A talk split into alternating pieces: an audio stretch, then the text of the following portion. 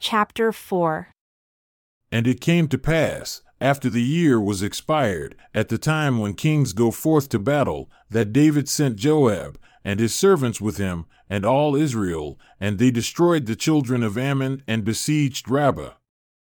But David tarried still at Jerusalem. And it came to pass, in an evening, that David arose from off his bed and walked upon the roof of the king's house. And from the roof he saw a woman washing herself, and the woman was very beautiful to look upon. And David sent and inquired after the woman. And one said, Is not this Bathsheba, the daughter of Eliam, the wife of Uriah the Hittite?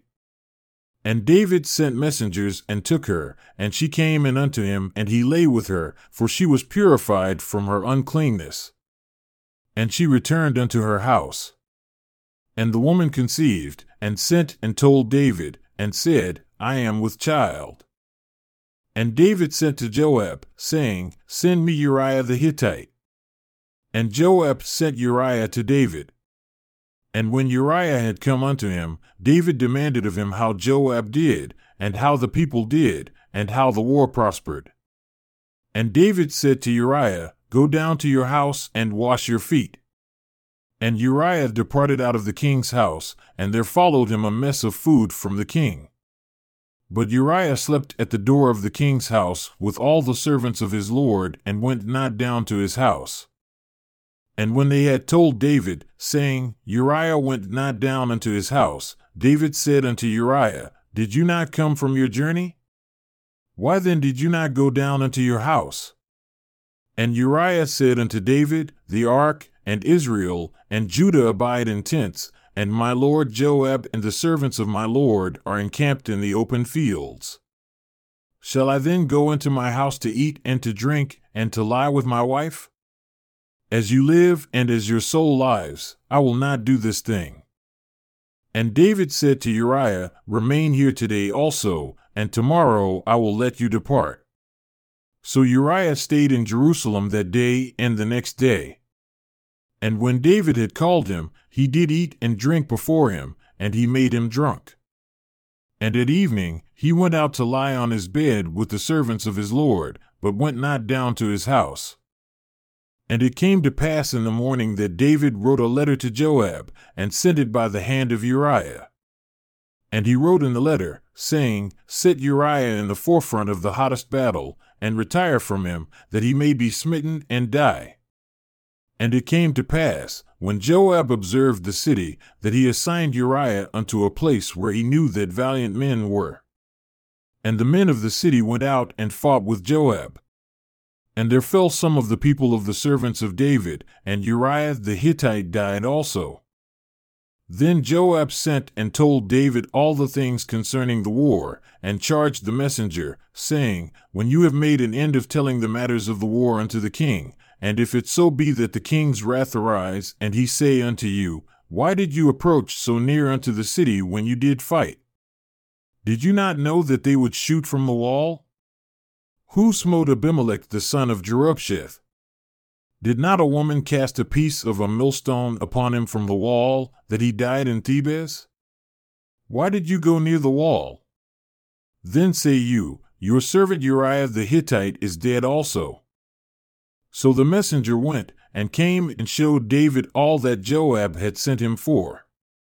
And the messenger said unto David, Surely the men prevailed against us, and came out unto us into the field, and we were upon them even unto the entering of the gate. And the shooters shot from off the wall upon your servants, and some of the king's servants are dead, and your servant Uriah the Hittite is dead also. Then David said unto the messenger, Thus shall you say unto Joab, Let not this thing displease you, for the sword devours one as well as another. Make your battle more strong against the city, and overthrow it, and encourage him. And when the wife of Uriah heard that Uriah her husband was dead, she mourned for her husband. And when the mourning was past, David sent and fetched her to his house, and she became his wife and bore him a son. But the thing that David had done displeased the Lord, and the Lord sent Nathan unto David.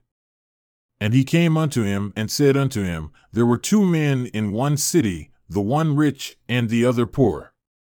The rich man had exceedingly many flocks and herds, but the poor man had nothing, save one little ewe lamb which he had bought and nourished up. And it grew up together with him, and with his children. It did eat of his own food, and drank of his own cup, and lay in his bosom, and was unto him as a daughter. And there came a traveler unto the rich man, and he refrained from taking of his own flock and of his own herd to dress for the wayfaring man that had come unto him, but took the poor man's lamb, and dressed it for the man that had come to him. And David's anger was greatly kindled against the man, and he said to Nathan, As the Lord lives, the man that has done this thing shall surely die. And he shall restore the lamb fourfold, because he did this thing, and because he had no pity. And Nathan said to David, You are the man. Thus says the Lord God of Israel I anointed you king over Israel, and I delivered you out of the hand of Saul, and I gave you your master's house and your master's wives into your bosom, and gave you the house of Israel and of Judah. And if that had been too little, I would moreover have given unto you such and such things. Why have you despised the commandment of the Lord, to do evil in his sight?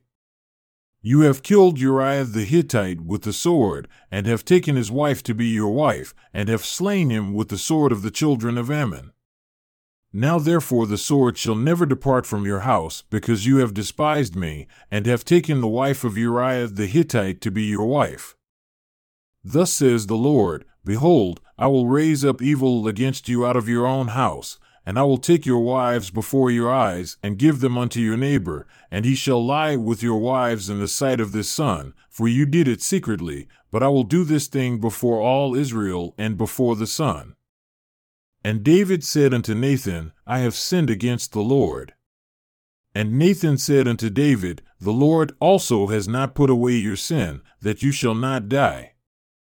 Nevertheless, because by this deed you have given great occasion to the enemies of the Lord to blaspheme, the child also that is born unto you shall surely die. And Nathan departed unto his house. And the Lord struck the child that Uriah's wife bore unto David, and it was very sick. David therefore implored God for the child. And David fasted, and went in and lay all night upon the earth. And the elders of his house arose and went to him to raise him up from the earth, but he would not, neither did he eat bread with them. And it came to pass on the seventh day that the child died. And the servants of David feared to tell him that the child was dead, for they said, Behold, while the child was yet alive, we spoke unto him, and he would not listen unto our voice. How will he then vex himself if we tell him that the child is dead? But when David saw that his servants whispered, David perceived that the child was dead. Therefore David said unto his servants, Is the child dead? And they said, He is dead. Then David arose from the earth, and washed, and anointed himself, and changed his apparel, and came into the house of the Lord, and worshipped.